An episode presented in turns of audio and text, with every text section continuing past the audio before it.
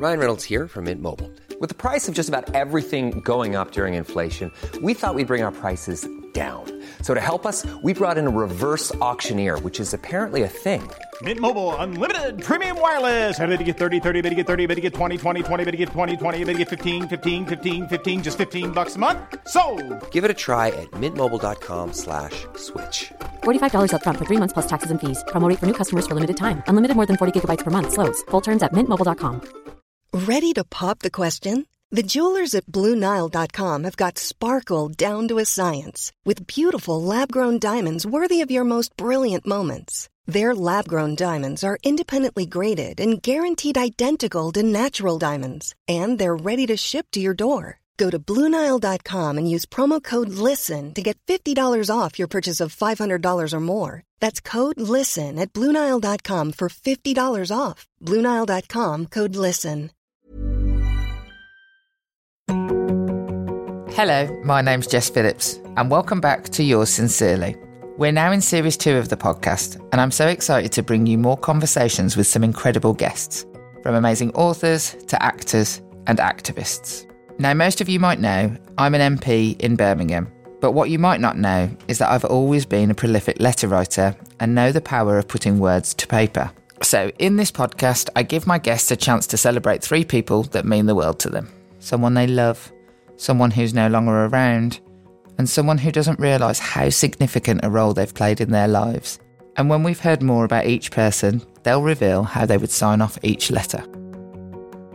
Cathy Rentzenbrink is the author of the Sunday Times best-selling memoir, The Last Act of Love, an incredibly moving story about her brother Matty, who was involved in a hit-and-run car accident just weeks before he received his G C S E results, and how it changed the lives of everyone in her family forever. Last year, Cathy also published Write It All Down, a down-to-earth guide to writing about your life on the page. Today, I'm excited to talk to her about the letters she would send to three people who mean the world to her. Well, hello, Cathy. How are you? I'm very well, thank you. It's very nice to be here. I feel like you're like the perfect person to come on this podcast because it's all about writing down your life stories, and you are... well, evangelical about people writing down their stories and putting pen to paper about their lives. So I assume that you're a bit of a letter writer. I am, yeah. I've always loved writing letters. I do. I mean, I just really like writing, and I really like other people writing. I always say to people, like, if you don't want to write, I'm not going to bully you into it. But, like... people have a real you, barrier about they it, do, don't they? Yeah, and that's what I feel like. I want, I want to make sure that... I'm interested in making people know that it's available to them. Like, if... they might, if they've got the slightest urge, then it's worth having a think about it. It's a bit like art, it. isn't it? Like I, I assume from experience, and also, but I'm sure that this can't be true, that I am terrible at drawing. Mm. And my mother-in-law used to say to me constantly, "But anyone can draw." Like mm. there's just, uh, you know, of course, if you just did it, and actually. Doesn't matter what you do, what you draw, but I still feel like if anyone asked me to draw something that I would then have to show to somebody, I would find that really, really horrible.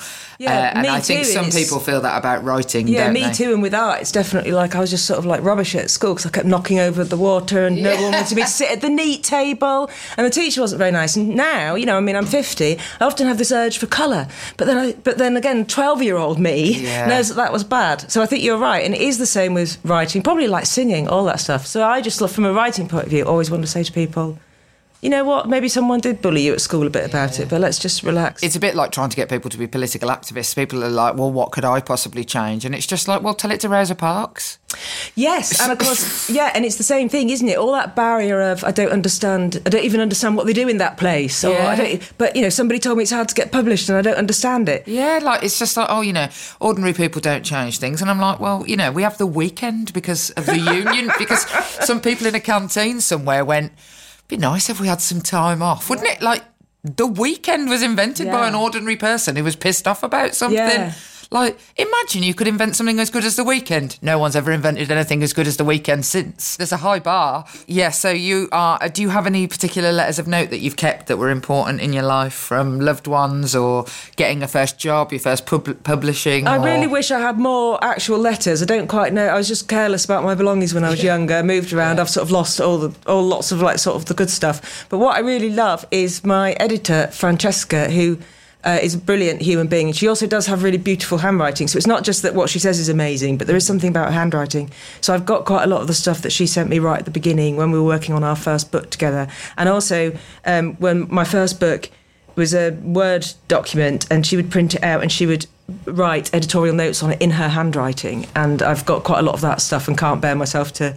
I, I like I've just got this pile of manuscripts because there's just something about looking at her handwriting on it. And the notes that she...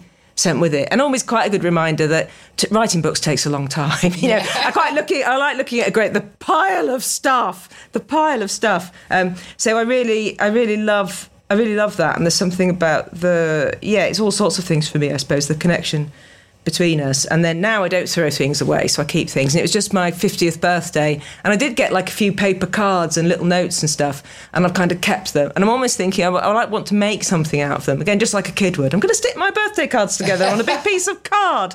And I thought I'd have the pictures, like the front of the cards, but then write out the handwriting and the people and make it into something. So I feel it's this desire to archive which grows in on me as I get a bit older. There is something about the physical thing, isn't there? And like there is definitely something about having the actual object in your hand rather than just this sort of like, you know, device full of loads of stuff. Yeah. um, I, I really, I do think that. So I've asked you to think about three people that you would like to write a letter to. Uh, and so the first one is the person who means the world to you. So who would that person be? Gosh, I can I slightly feel I'm starting to cry already. So this is my dad. uh, I, I love my dad. And um, I think it's such an amazingly... It's just such a gift to a woman, I think, to have an encouraging father. Yeah. Um, and the thing with my dad is he couldn't read and write until he was an adult. Wow. And he... Um, so he was the youngest of nine children. He was born in Cork City in the fifties. And his early memories, they're all about being in the pawn shop queue with his mother, his dad being in the pub. Uh, he's really, again, very keen on women. He says it was always the women holding everything together, and he was sort of listening to them talk. Um, so they, he was sort of broadly kind of like poor but happy. And then when he was eight, he um, they lived in this three-bedroomed house, and his four brothers had one room and his four sisters had another room, and he slept with his parents. And when he was eight, he woke up and his mum was cold next to him. And she died in the oh night. Um And everything just kind of, like his sisters did their best. He's very close to the sister next to him, Rose. But of course, she was only thirteen. And um, his dad then pretty much drank himself to death over the next five years. Um, my dad went completely feral because he was going to school and being teased for being dirty because no one was looking after him. Then, of course, he didn't want to put up with that. So he just got really good at dodging the truant officer around mm. Cork and going fishing and doing all sorts of things. And then he ran away to sea when he was fifteen. Um, which is the first time he thought he wasn't stupid. By this time, he was a real, like, problem kid. Mm. Everybody thought he was stupid. And then he got on this German ship and learnt German just by talking to the other people. Wow. And then thought, like, maybe I'm not so stupid, stupid after yeah, all. Yeah, yeah, yeah. Got to, sailed into Falmouth, met my mother, um, fell in love. They're still really in love now. Aww. Um, But again, that was a scandal because he was all like covered in tattoos and hair, illiterate Irishman, which of course back in the, whenever it was, late sixties, wasn't like it is now. He yeah, was like yeah, a real, yeah. You know, there was this neighbour, he told me the other day, this neighbour whose dog used to bark at him used to say, he can smell the Irish on you. I mean, that's just like, but anyway, so it was that. And then my mum was like the head girl of the grammar school. And um, so he was the Meghan in he, that family. Absolutely, yeah. So, but yeah, but all blissful. And then he learnt to read and write later on when I was seven or eight. And my mum used to test us both out with this red, big red spelling book. And I'd always win. And he'd always be really proud of that. And that's the thing, isn't oh, it? That's the real gosh. thing. And he's he loves the, he just loves me doing kind of like clever things, which he can't get his head around at all. And he's, says to me, it's like I'm trying to whisper because it feels like a thing to thing. But um, he'll say to me things like, your, your, you know, your name's in the paper, like in really big letters. It's that sort of thing. It's so, so not what, I know it's not what other writers' fathers, because there, there aren't many writers whose fathers couldn't, couldn't read, read and write and write. That, that must you know? be incredibly that is, rare. And they, I mean, the other thing I think it gives me as a gift is, again, just like just the fact that I have him and I know him. It's so it, I know it feeds into everything that I do and everything that I write. And I'm always trying to think about how this would be understood by someone who just wasn't used to it, you know. But also, I really like people who haven't been formally educated. He's super bright and he says things in a really interesting way. He hasn't been told what to think. He hasn't been told how to express things. Yeah. And certainly, my husband's the same. My yeah. husband, absolutely the same. He's the cleverest person I know, and he doesn't really have any sort of proper yeah. formal education. Um, and yeah, was would be considered a problem, but you know, it, he is the only person who can actually solve any problem in yeah. my life. If I need something doing, it's him who yeah. I'm asking. Yeah. Does your dad have a brilliant Cork accent? Is he hard to understand? No, because it's softened. It's oh. a nice Cork accent, but when he goes to Ireland, it gets very, it gets like massively stronger. Because uh, certainly my friends from West Cork yeah. are. Um, where some of um, the, you know, I, I grew up going there as a kid. Um, it is, I mean, that they are speaking some some seriously hard to understand. Uh, yeah, I've got an uncle I love very much, but I've always struggled to understand him. Yeah. I did say to my dad, and my dad's because he's getting a bit deaf now. My dad, he says like, "Oh, I've not understood a word." He says for years, I just nod and smile. Wow, what a, what a character your dad sounds. That sounds like what an. Im- What an unbelievable life. That is yeah. like the story, like like your sort of Angela's Ashes sort of story, where, you know, that, that sort of hard Irish poor upbringing, um, it just sounds absolutely phenomenal. Is he still close to the family that he has that are still alive? He's very close to his sister Rose yeah. and most of his siblings, I mean, m- most of his siblings have now died because he was the youngest. Um, and he's very close to, there was a, an aunt took him in for a bit and it didn't quite work out. He says he was just too feral by then, mm. but he's also very close to her children and their children. So I think they're coming over in a bit to see us. So, and he doesn't, he's not remotely, I mean, one of the reasons I do find him very inspiring is he's just, I mean, he's never read a self-help book in his life, no. apart from if it's written by me and then yeah. he'll read it. But he somehow has, he does all those things that, that you'd have to sort of pay an American therapist a lot of money for them to tell you that you just need to focus on the positive and keep moving forward and be yeah. grateful for what you've got and think about. So he just doesn't sort of, he doesn't dwell. And in any situation, even when it's difficult, I've noticed, he will find, like, so he's um, got cancer at the moment. And if you ask him anything about it, he'll just say how brilliant the nurses are. Yeah. The nurses are so brilliant, he'll say. I, the le- nurses are so lovely. I hate the fact that some people are rude to them. The nurses are so nice. I just always make, I, you know, and that's all he wants to talk about. So anything, he will find something good and to positive. Say about it. And that's, again, it's an amazing, it's a gift. And it's nice to be with someone like that. You know, I grew up in a very happy house where, and he's a great laugh. I mean, he's incredibly yeah. funny. And, of course, a brilliant storyteller. Yeah. The not not being able to write it down doesn't matter because he's very, because he is very funny. And he used to, because he'd come home off night shift, kind of coal dust in his eyelashes. And I just loved hearing all the stories of, like, everything that had gone wrong down the pit, you know. Then there was this flood and then this drill bit broke and not a drill bit like on our drill, a drill bit that's that big yeah. and, you know, all of that. So, um, yeah, I do. I, I think he's just brilliant. And he's so, and he's just really kind as well. Well, which again, it's very nice to see. It's just very nice to see men being really, really, and to see a very strong man mm. being very kind all the time. So I know that it's given me. I mean, I really like men, and I yeah. think that's the privilege I've got because I've got, I've got, I've got friends who didn't have fathers like mine, and they're always a bit frightened of men, and yet I can see yeah. why they are. I, but my I base, agree, totally. my base approach to life is. To, to men is that I like and trust them because that's what I've known one hundred percent. And I'm not having to try and get over that. Yeah, one hundred percent. I mean, yeah, I mean, funnily enough, even though I, I ended up um, doing the work that I do uh, with uh, violent men and supporting women who've been terribly abused by patriarchal systems, and they definitely, definitely exist. What I find one of the most insulting things is the way that men are, in the argument, a sort of defensive men, is, oh, well, boys will be boys, as if men are so, so derisive towards men, as if, like, they're, they're base creatures who mm. can't control their own urges or that they have urges that women don't have. It's just not true in mm. my experience. Men are lovely and complex and kind mm-hmm. and sweet and funny and clever And and yeah, they are, I'm going to be honest, most of the men in my life are considerably more practically capable than me. Um, and maybe that's because I'm surrounded by lots of brilliantly practically capable men that I've never, I've been de-skilled terribly. But like all the men in my life did all the cooking, all the cleaning, all the caring, mm-hmm. in every sense, the yeah. emotional, not just like caring, like, you know, they picked you up from school, which is a low bar, isn't it? Yeah. Like the actual caring for you and yeah. the nurturing of of um, you. And when people say, lots of people thank my husband, which he finds a tiny bit tedious, sort of like, you know, oh, we know that, you know, she wouldn't be able to do what she does without you sort of thing. And he's just like, he doesn't, he's just like, it's just our life. Like, it's no biggie. Like, yeah. I'm not making it, you know, I'm not, I'm so sorry I'm away again. And he's like, it's all right. It's just, it's just the way we live, Jess. And like, never making you feel bad about it. And just, uh, you don't need to be like supportive, like, like, you know, doing a ticker tape parade every day, just kindly not making a fuss, basically, yeah. is that's nice. And I think men, in lots of ways, are better at that. Yeah, my dad's my support system. I mean, both my parents, but, I mean, it is more unusual that it's the dad. Lots of people's mums are supporting them. Yeah. And it is a bit more unusual that my dad's, like, not only driving me everywhere, but also coming round to do the cleaning and making an Irish stew and making a cottage pie and what yeah. would you like for this? And it's a very good relationship with my son as well, which makes me very happy. So yeah. Um, yeah, I feel very, very, very fortunate in having had him. And he's just very funny, it's, including like when things go wrong.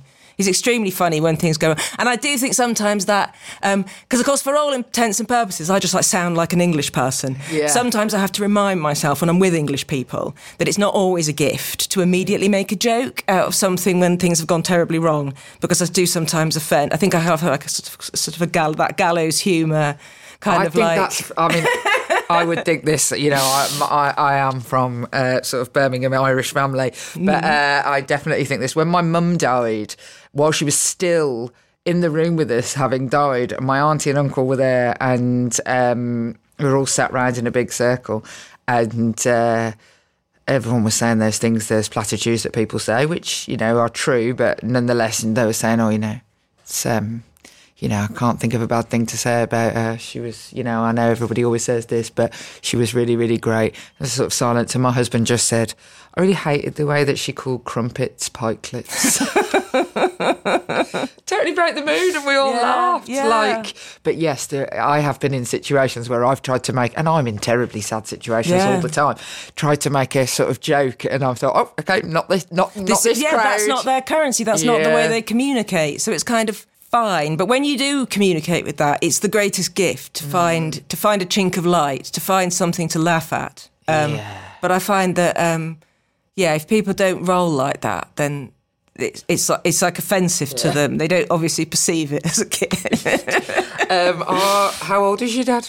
He is in his early seventies, but again, because he's... Oh, he must have. He was quite young when you were born. Yeah, they were then, very so. young. They were very young, and everyone said it wouldn't last and all yeah. that. Um, but of course, he's got a working working class body. His body is knackered because yeah. of being down mines, yeah. and he was caught between two trains in a tin mine. His chest is knackered because of the coal dust.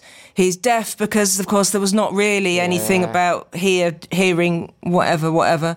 So, all again, all of which he's actually very cheerful about, because you know what, you'll like this. He says, oh, well, he says, all the men I worked with are dead. I'm doing better than that. That's it, yes, still alive. Still alive. Um, but again, it's really interesting from that class point of view. When I compare him to the... You know, because I've kind of jumped class a bit. I've got lots of posh friends now, and I love that. That's, I mean, I love everyone. I can't be, I can't be getting into not liking people because of this, that. But it's really interesting looking at their fathers and looking at their fathers' bodies and looking yeah. at their fathers' health, looking at the way their fathers, when there is something wrong with them, they're confident enough to go into an environment and ask for help. Yeah. Whereas my dad, he kind of can't. I mean, he can read now, but his writing is still very, and especially under stress and under yeah. pressure and feeling ill. He can't really, he doesn't feel confident in any kind of situation with professional people. He feels anxious. You know, so it's all of that. And you just see again how the class stuff, the poverty stuff continues to bite you. I find it incredibly hard when, um, like you say, I, I, I've got loads of posh friends and I, you know, I'm definitely as middle class as a person could possibly be. But um, I know people in my family and other people I know who are dead because they're working class, dead mm-hmm. younger, or it's, it's seriously sick because of poverty. Poverty mm-hmm. yeah. makes you sick. Mm-hmm. And I just, like, this sort of this injustice that we don't really talk about. Sometimes we talk about life expectancy. Mm-hmm. In, like, in Birmingham, there's one bit of Birmingham where if you go one mile down the road, you're, you're going to die mm-hmm. eight years younger mm-hmm. on average. And, yeah. like, that, that, you know, and everybody knows that's shocking. But, like, when you're living it, like, there are people who've died in my family, and I just thought, if, you know, the things you've died of, you wouldn't have died of if you were posh, if you'd grown, had a different childhood, not yeah. lived in damp accommodation your whole yeah. life. I also meet people who tell me that they're, like, in my constituency surgeries, who will be there talking to you, and you, you I'm looking at them and I'm thinking they're about seventy, and then they'll tell me their date of birth when we're taking the details, and they're the same age as me. Mm-hmm. It just ages you being Mm-hmm. poor and working in certain mm-hmm. environments. Yeah, and that even if, because, you know, my dad's done well for himself, so it's not a money thing now, it's still not really no, it's just feeling the confident to ask. Yeah, yeah. It's, it's the effect of what's happened to his body up yeah. until then, and then it's not being confident and or not knowing how to ask for anything yeah. for himself, or say, I don't agree with you, or, yeah. or like he just, again, it's just very, it's very interesting and difficult and sad, obviously, but but very present. And then you sort of think, like, oh, this is how it works, this is how it kind of keeps reverberating for people, like that sort of, again, just like an agony that he might ever, like, try and put himself forward, or try and um you know, jump to the front of the queue, or, and it's like, well, yeah, but you can say that you're there, you know, like, you, it's yeah. not. Uh, yeah. just, uh, just to let you know, yeah. I am here. Yeah, I think you can ask for some help, you yeah. know. I was uh, in A and E recently for seventeen hours with my own father, and uh, I, I basically became just a terrible bossy madam for everybody in the uh, everybody in the uh, in the waiting room. I was just like, how long have you been waiting? Like, going around taking the mm-hmm. details off everyone, because I recognise as well that there's just some people in there who are just going to sit quietly and not ever be like, oh, can I just say I've been here seventeen hours, could I just have a sandwich, could yeah. I just, like, you know, and the nurses are run off their feet, like you say, that, that, you know, and they're dealing with actual, like, people being, you know, going into cardiac arrest and things, you know. So I just sort of became like a, you know, a madam on behalf of, not not that sort of madam, uh, on behalf of um, uh, on behalf of the people in the waiting room, because I have been raised now, and also because of my job, a level of entitlement mm-hmm. that I, I feel, and I'm happy to share that entitlement, but lots of people just don't feel that level of entitlement at all. Yeah, need a bit of an advocate. Yeah. So it's probably very nice for those people, not your dad, obviously, but it's nice for the other people that you were there that night and could just kind of yeah. help them out a bit. Yeah, and, yeah, yeah. Um, and, and just chivying. Everybody needs someone chivying people along. I love it. Chivia. That should be a job in yeah. all environments. Just get someone to do the chivying. Um, so how would you sign off a letter to your amazing sounding dad? I would say, Dad, thank you very much for everything. I think you're brilliant. And just, you don't have to do anything else now. Just be yourself. Just enjoy your life for whatever you want to have in it. And um, yeah, thanks very much. Must be so proud of you. He's really proud of me. And again, it's it's almost like difficult to explain to people who, like, for him, the fact that I write things and talk on Radio four, like that kind of thing. I mean, um, that's that. For any parent, the wireless is the hype. Yeah, like, so that yeah, for him, Radio four. Yeah, it's a much bigger deal than if I could. Yeah, it's massive. It's massively more than if I'd say, I don't know, like, won an Olympic medal for running or whatever. It's specific, it's not just that I do what I do. It's the it's my craft, the yeah. way that I do it. And um, so yeah, he's very proud of it, and he just loves the. He really, like, over the years, one of the things that I never anticipated was he loves the other people I do things with. So at one point he was driving me around, like, when his health was a bit better, they were driving me around festivals, my parents. And so they were meeting all the people I'd done events with. And it was just, he, he just couldn't believe that people found him interesting. But it's like, Dad, you are interesting, Dad. Yeah. And he kind of couldn't believe that all these amazing, brilliant women normally were just kind of, like, finding him interesting. So that was all very oh, nice. Lovely. But yeah, oh, they're brilliant. Gosh. Both my parents are amazing, and they're just incredibly good people. Always trying to do their best in an ordinary way. They wouldn't think they were that great. They're very sort of modest and humble. Um, but yeah, and I do, it's what a thing to have had that. Yeah. Just to see that, to grow up with that yeah. is a big deal. And when you come across people who didn't, didn't grow up with that, such a gift, such a mm. gift to have parents that love each other and love you and make mistakes and mm. that's okay. Like, that sort of warm, it doesn't actually matter if you have all the money in the world, it'd be better if you had some, but it's like, it, you know, if your parents, like, take the piss out of each other and you I just think, like, that is, what a total gift to have a happy childhood. Yeah. Um, and, and it is the most important thing. And I know rich people who grew up in a house where they were frightened. Yeah. And, like, no money is would compensate no, for no. for the effect that that leaves on you, whatever that means. Yeah, yeah, yeah. Uh, you know, like, it's it's the most important thing, I think. So the second person I asked you to think about was um, somebody who's no longer with us. So who would that person be? So that is my brother, Matty. And the great sadness of my dad's life, my life, my mother's life, is that my brother died. Um, and he died in a really long and horrible way. He was knocked over um, by a car when he was sixteen and I was seventeen. We lived in this pub in Yorkshire. And then he... Um, so I was with him in the road, waiting for the ambulance, and then they operated on him. And then he never regained consciousness, but he was alive for another eight years in a Jeez, persistent eight. vegetative state. Um, and we eventually had to go to the family court and get permission to end his life, mm. yeah. And it's the only time, actually, that I've ever been envious of my dad not being able to write, because we had to swear affidavits. And my mum wrote one, and my dad was just allowed, my dad's just was, I agree with what my wife says, and I had to write my own. And I remember just the impossibility of knowing that it was best that he died, and the impossibility of writing down, I want my brother to die. And I remember thinking, I wish I couldn't write. Mm. I wish there was something that was stopping me having to write this down. Um, but that, of course, that was the only time. So, yes, yeah, so it would be to my brother, and then um, it, I don't know, kind of obviously didn't ruin my life because I've managed to scramble out the other side of it, but it was huge and cruel and terrible and took me an awfully long time to understand why, which I have a much better handle on now because everyone... At the point Matty was knocked over, this was really useful for me to learn. Like, if he'd been knocked over ten years even before, they wouldn't have been able to keep him alive. Like, the technology wasn't there. Yeah, yeah, yeah. He but he was knocked over when it was just about possible. But equally, no one yet had sussed out that actually that it's that's not a good idea for anyone mm. to do that. So there was really no...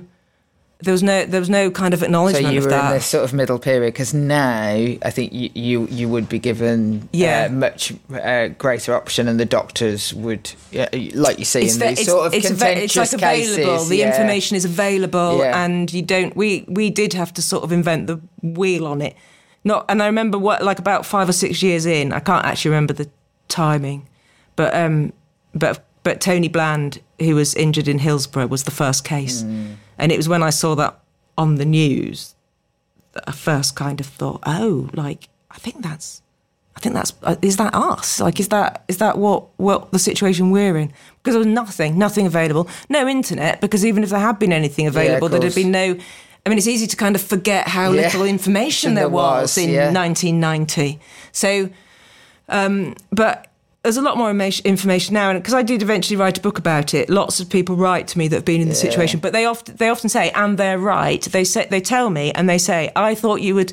So it's very moving. Yeah. They say, I thought you'd like to know that this this is happening now to people. It's not happening like quite so horribly okay, as it did yeah. to you and your family, because there are because it's not. Um, I think I said somewhere in it, it's just horrible to think of it happening to other people as well. So it's an odd one, because we I think we are better now at talking about fundamentally about death. Mm. Full stop. Mm-hmm. I think that we have got better at that, and that that in those circumstances. Also, the the sort of the, the conversation about assisted dying mm-hmm. that goes alongside it with people who are themselves saying, "This is what I would want." Mm-hmm. In which just wouldn't have ex- just didn't yeah. exist yeah. before, so you didn't even have the conversation mm-hmm. uh, like going on where people who have got long-term terminal illnesses mm-hmm. or, or or have been in accidents saying this is what I want. So you have to guess. You have to, in your situation, guess yeah. what the person would have wanted on the basis of just knowing that person, mm-hmm. which. If you've never... Nowadays, like, I've had that conversation with yeah, everybody people talk about I it love. Now. Yeah. yeah, I know what my husband would want. I know what my parents would want. Like, you know, we've had these mm. conversations. So it, it is... It, you, you, you completely in the dark mm-hmm. in nineteen ninety about what was going to happen. The only conversations you ever had was about donating your organs, really, yeah. was the conversation. That's right, But yeah. that's it, really. And actually, that's... Yeah, because that night, I remember we were... Obviously, it was just like, like out of nowhere, this grenade exploding into our family. But I do remember the first night saying, if he dies, he'd want his organs to be donated. Yeah. I, you're right. I knew that because had that we'd had that conversation. Yeah. I think we both had a little card in our yeah, yeah, little we, sort of yeah. pretend grown-up wallets, yeah. you know, because we were sixteen and seventeen. I yeah. remember I had a condom and a donor card yeah. in my wallet because that was that was not what you did Everybody in nineteen, had a condom, yeah, didn't nineteen eighty-nine. When you were seventeen, that's what you had in your purse. Nice, you know, yeah. that's what I knew about. But I didn't know anything about any of this. Yeah, that so, is... I mean, what what a thing to have to deal with. I, um, funnily enough, have the experience of wanting my brother to die um, in that my brother was a heroin addict for many, many years. Uh, and it caused terrible pain and grief for my family, uh, which, you know, I've said this to him many times. Um, and there were times when I definitely thought, like, he'd be better off, we'd be better off if this just killed him. Mm-hmm. Um, and, and sort of like then the aftermath of dealing with that, like knowing that you felt that you'd be better off if they mm-hmm. were dead. Mm-hmm. Um, but not just you, they as well, mm-hmm. like he would be better off. But mainly my mum and dad was the thing that I thought about, like, you know, I just think they'd be better off. Now he's fine now and completely recovered and all that. And that's, that's lovely. And mo- lots of people don't end up with that being the story. But like, I... I still feel like I wasn't wrong to feel that way, but it, I do feel guilty now. He's got two kids; they're lovely, don't you know? Like they're running around and like. But you know, I definitely felt like that. There's a misery to be put out of, um, but it's a sort of impossible task to ask you to actually. If I'd actually had to sign a piece of paper, that. I, I I know I wouldn't have done it, you know what I mean? But yeah. I definitely felt it, fundamentally. It's very troubling, isn't it? I remember actually reading something you'd written about it. I read it years yeah. ago, and I remember thinking, I remember being surprised at how similar the territory felt to me emotionally, like as the sister. So even though what's happening to the brother is a really different thing, I remember that feeling of kinship with yeah. your sort of yeah. moral, ethical dilemma in it. And the...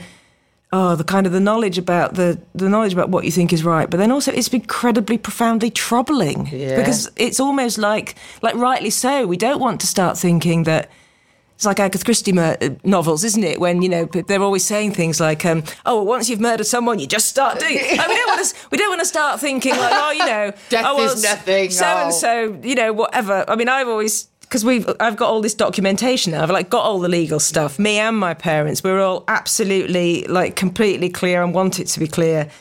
And I, I, I kind of like said in mine, like, well, I don't, if there's a chance of me getting better, then kind of fine. But I don't like, like if I've got a headache that won't go, you know, you know like a very low threshold of wanting to be al- alive with pain, you know. Yeah. But of course, I only know that because of what I've experienced. Yes, and then yeah. you, you know that then when you're in a situation where as the person you can't say what you want, then again, you're back in the system. You're in a system where the existing structures of everything are taking over. And yeah. when I look back on it as well, I think we didn't know the right questions to ask and we didn't know the people to ask. Yeah. And even though nobody knew anything, once I met some posh friends, one of the things I used to think was, okay, well, her dad would have been, he would have known what, he'd have got a lot quicker at what yeah. to do or what to know or what the right questions are because nobody's telling you the truth because nobody wants to say, actually, you know, this is, you know, so it was years of kind of, the hardest thing when I look back on it was years of hope that retrospectively was pretty pointless and everybody knew it was pretty pointless, yeah. but no one wanted to tell us that. I mean, admittedly, we didn't want to hear it for the first yeah. two or three years. But again, the information wasn't there. We weren't asking the right questions. No one else was bold, brave, brilliant enough to say, yeah. y- you know, and still didn't. Um, when I think back to when Matty actually died, like even then, and this doesn't happen now because now there's all sorts of guidelines with yeah. how everybody within the system needs to be treated. Yeah. Healthcare professionals as well, but certainly like fragile yeah. siblings. And it amazes me that after that, no one no one said to my parents, like, why don't you get that nice daughter of yours some therapy? Why don't yeah. you just get some, I mean, nowadays, why don't we get a bit of help for her? She's just yeah. been, you know, it took him thirteen days and she's in bits. Why don't you get a bit of support for her? No, none of that. It was just sort of like... Yeah. Anyway. Did you get like survivor's guilt as well throughout very the time? Very much so, yeah. Yeah, yeah. So yeah. survivor's guilt is a very, very real thing. Yeah. I've come across it many, many yeah. times, um, especially with people who've suffered um, murder or uh, like, you know, the, mm-hmm. the, the one who survives is... Um, d- terrible survivor's guilt, but literally yeah. watching. And for your parents, like, if, you know, I've got two children, and if one of them was in that situation, you would want absolutely for the other one to be go- to, to be living the best possible life. Like my mum always used to be with me about my brother Luke, like, the thing that hurts me the most is the effect that this has on mm. you lot, the, my other mm. children. Like, actually, I've got a responsibility to you as well. Um, but, like, as the child in that, you would just feel guilty that you were growing up having any experience using that condom. Yeah, yeah, like, ex- exactly. Yeah, very much that, all of that. And any kind of enjoyment. How can I be enjoying myself when...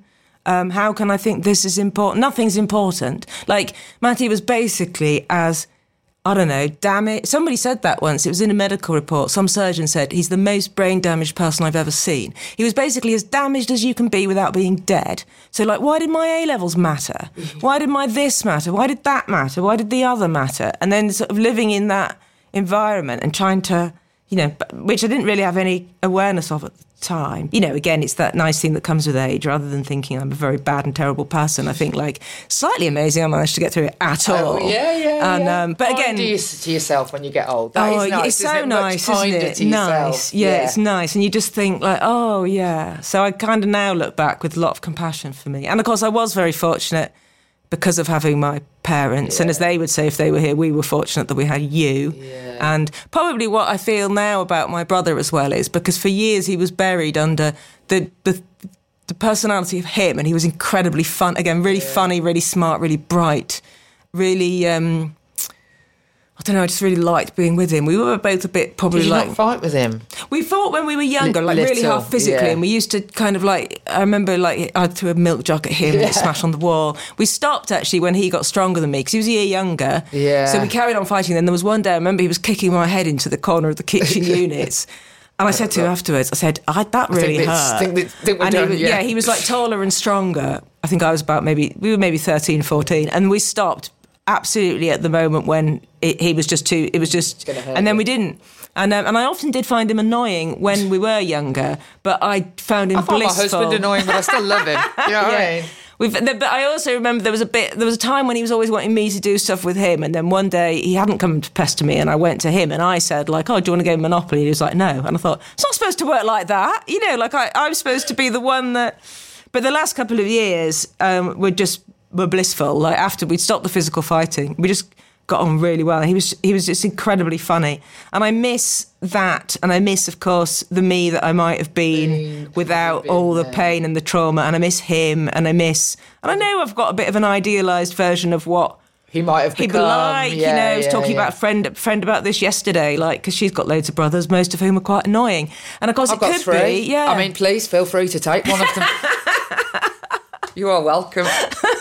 So it could be that, and of course the other thing is, I'm obsessed with this notion of a parallel universe when that didn't happen. Mm. And um, you would like the idea of a multiverse. Yes. If my yeah. husband were here now, he could talk at length about how that is a real thing, and I, I just simply don't understand it or believe oh, it. Does he think it's a real thing? Well, he, he believes that there is multi... Yeah, yeah, I don't know whether he believes it. He believes in some science that is actually proven. Oh. But yeah, there is, like, you know, the, the idea of a parallel universe. So I'm completely obsessed with this and sort of think it's true, and I'm now embarrassed about saying it because I'm... No, no, don't. I've don't. never wanted to say it because it's the sort of no, thing... No, my husband definitely I is like... I say it and then I totally, think, like, I'm about to be carted off to totally an asylum possible, or something. It's totally yeah. possible. I'm sort of comp- and then I just think, like, is it just because I've read too many novels? Because quite often in novels it sort of does happen that the action splits. But I've always been obsessed, uh, like, I just endlessly imagine that I just think I'm just a little dot and there's all these other dots doing all the other storylines.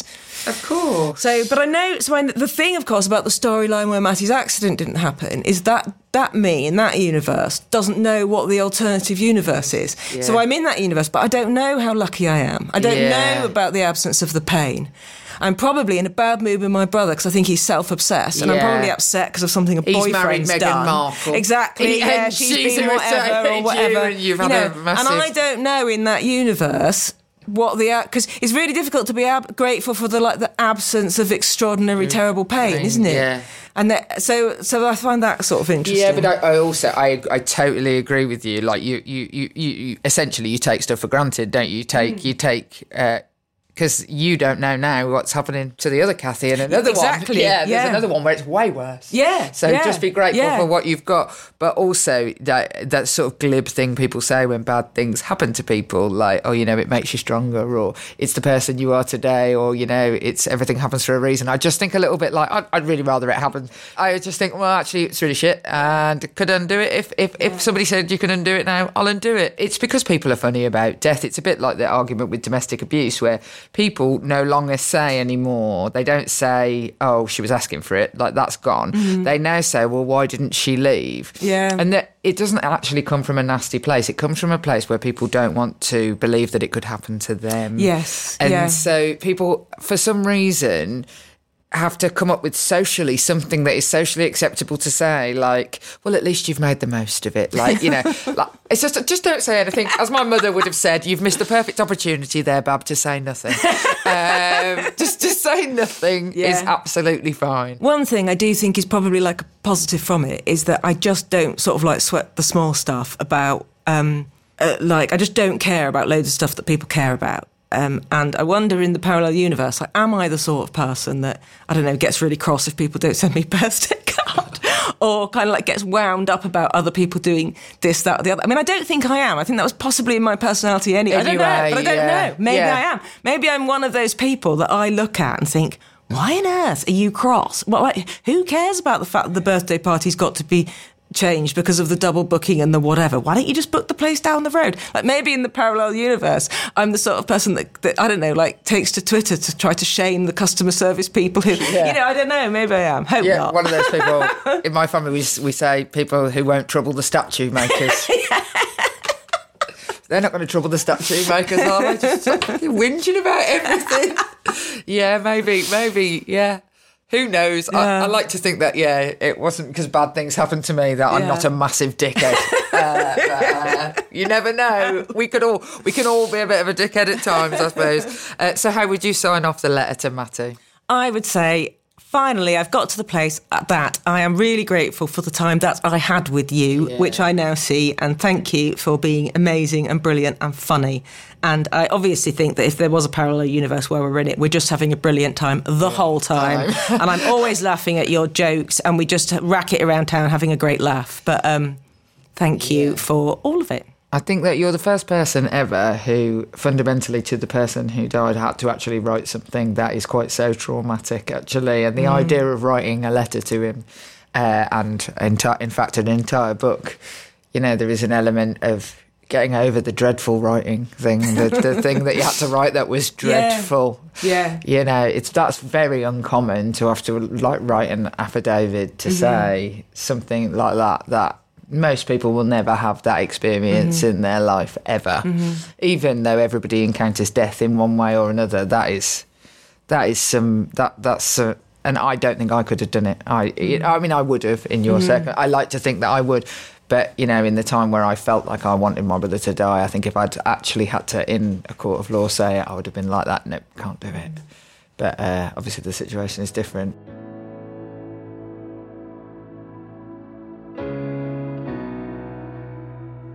We'll be back for the final letter after a short break. If you're looking for plump lips that last, you need to know about Juvederm lip fillers. With Juvederm Volbella X C and Juvederm Ultra X C, your lip look, whether it's subtle or bold, can last up to one full year with optimal treatment and no additional maintenance. Find a licensed specialist and see if it's right for you at Juvederm dot com today. That's J U V E D E R M dot com. Add fullness to lips in adults over twenty-one with Juvederm Volbella X C or Juvederm Ultra X C. Do not use if you have severe allergies or a history of severe allergic reactions, or if you're allergic to lidocaine or the proteins used in Juvederm. Tell your doctor if you have a history of scarring or taking medicines that decrease the body's immune response or that can prolong bleeding. Common side effects include injection site redness, swelling, pain, tenderness, firmness, lumps, bumps, bruising, discoloration, or itching. As with all fillers, there's a rare risk of unintentional injection into a blood vessel, which can cause vision abnormalities, blindness, stroke, temporary scabs, or scarring. For full, important safety information, visit Juvederm dot com. This Mother's Day, celebrate the extraordinary women in your life with a heartfelt gift from Blue Nile.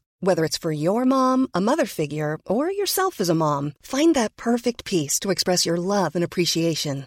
Explore Blue Nile's exquisite pearls and mesmerizing gemstones that she's sure to love. Enjoy fast shipping options like guaranteed free shipping and returns. Make this Mother's Day unforgettable with a piece from Blue Nile. Right now, get up to fifty percent off at Blue Nile dot com. That's Blue Nile dot com. When you make decisions for your company, you look for the no-brainers. If you have a lot of mailing to do, Stamps dot com is the ultimate no-brainer. Use the Stamps dot com mobile app to mail everything you need to keep your business running with up to eighty-nine percent off U S P S and U P S. Make the same no-brainer decision as over one million other businesses with Stamps dot com. Use code PROGRAM for a special offer. That's Stamps dot com, code PROGRAM.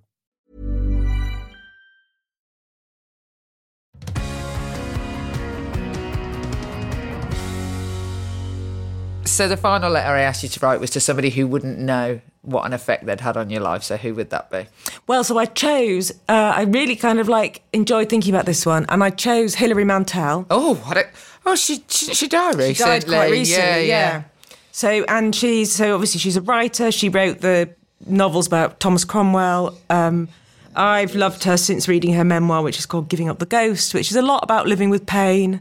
Um And there's just something about her that I feel, and she died recently. I always slightly felt that I like maybe, maybe might meet her. Oh, yeah, she seems meetable. She seemed meetable, and I kind of, there was something really open and generous about her and Somebody the way she was. Somebody said David Bowie earlier, and they're going to meet there. yeah. Uh, even regardless of yeah. the fact that they're both dead. Yes. In fact, actually, he was less meetable yeah.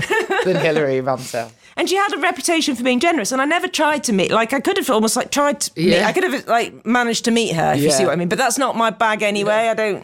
It slightly gives me the heebie-jeebies yeah. to like actively try to meet people I admire. So, but I kind of thought I might, and then she died, and I sort of realised that really the point about, and I'm in no way comparing myself to her as a writer because I think she's some sort of genius, whatever, and I'm very happy to be like a tiny bit of speck of glitter in the same universe or whatever.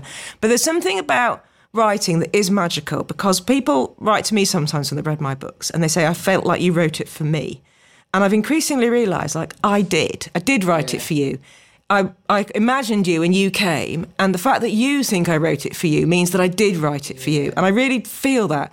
And as I was sort of thinking about Hilary Mantel and myself and all these reader letters and thinking about hearing from readers and responding to them, it kind of made me see that actually, with some writers, like it's like the best of them is in the writing.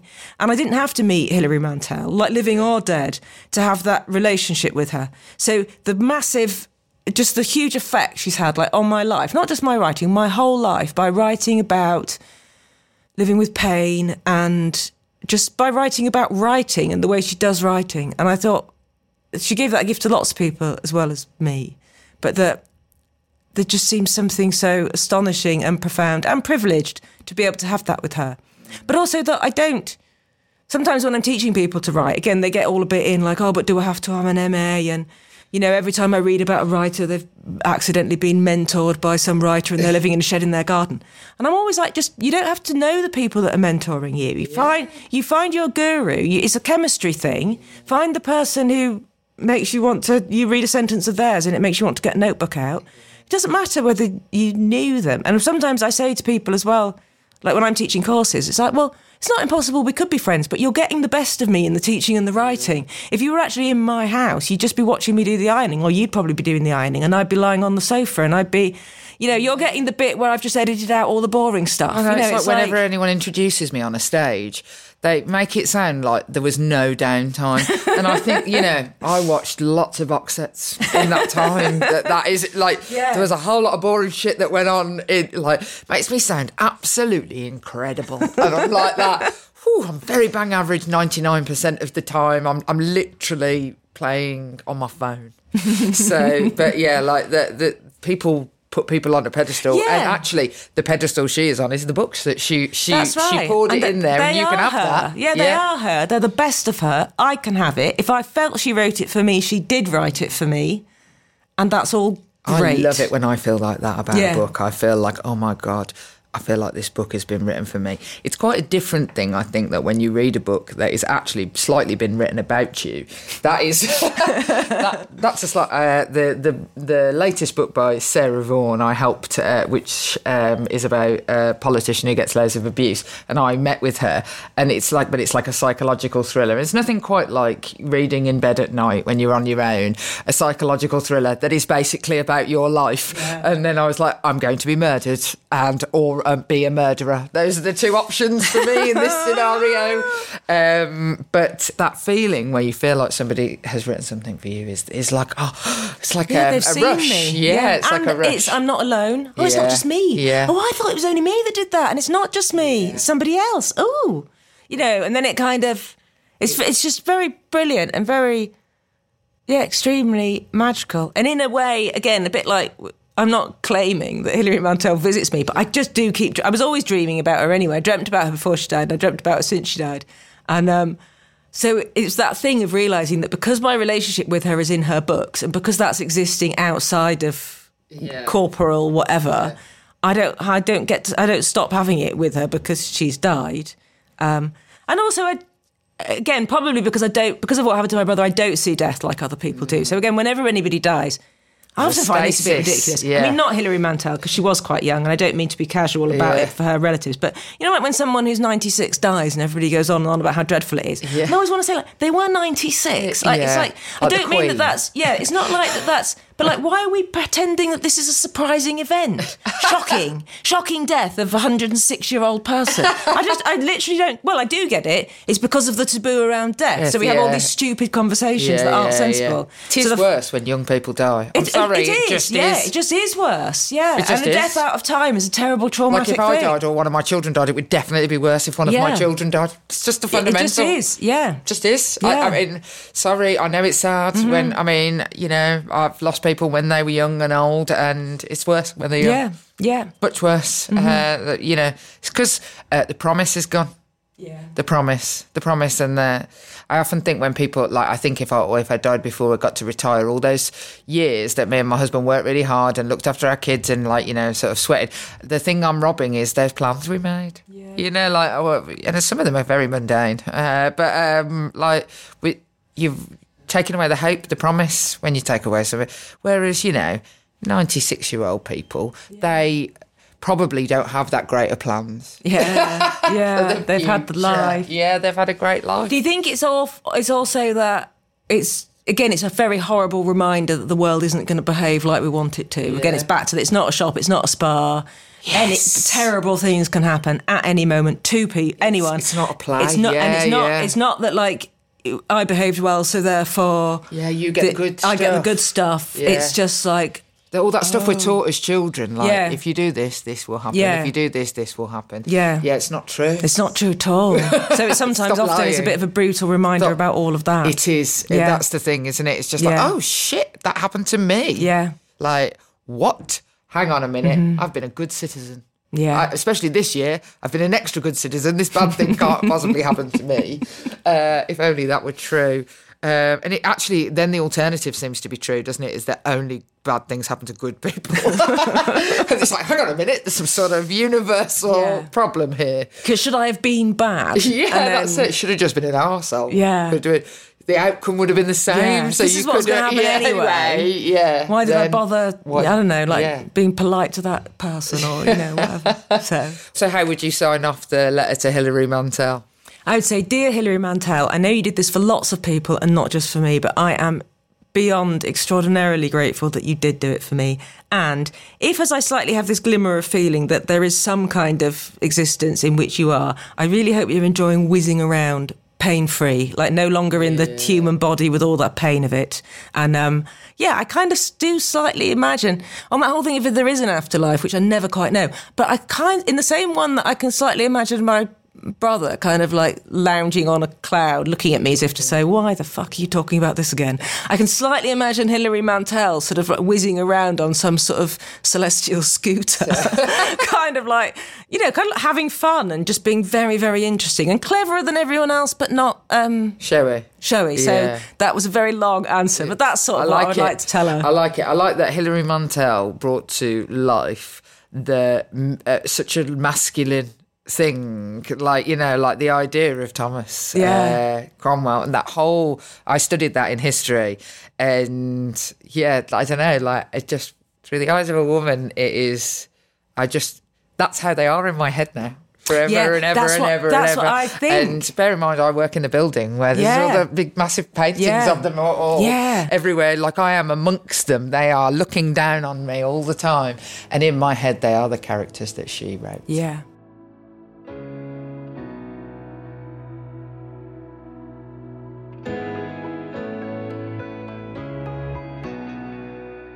Well, Cathy, it's been an absolute pleasure to talk to you. Thank you so much for uh, telling us about the three people you would write to. So thanks very much for coming in. It's been a delight. Thank you so much for listening to this episode of Yours Sincerely with Jess Phillips. If you want to hear more conversations just like this, make sure you click the follow button now on the app where you listen to your podcasts.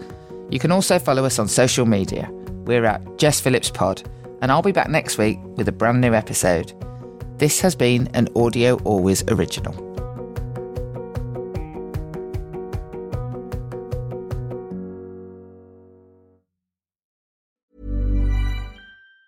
Normally, being a little extra can be a bit much, but when it comes to healthcare, it pays to be extra. And UnitedHealthcare makes it easy with Health Protector Guard fixed indemnity insurance plans. Underwritten by Golden Rule Insurance Company, they supplement your primary plan, helping you manage out-of-pocket costs without the usual requirements and restrictions like deductibles and enrollment periods. So when it comes to covering your medical bills, you can feel good about being a little extra. Visit U H one dot com to find the Health Protector Guard plan for you. Hey, it's Danny Pellegrino from Everything Iconic. Ready to upgrade your style game without blowing your budget? Check out Quince. They've got all the good stuff, shirts and polos, activewear and fine leather goods, all at fifty to eighty percent less than other high-end brands. And the best part? They're all about safe, ethical and responsible manufacturing. Get that luxury vibe without the luxury price tag. Hit up quince.com slash upgrade for free shipping and three sixty-five day returns on your next order. That's quince.com slash upgrade.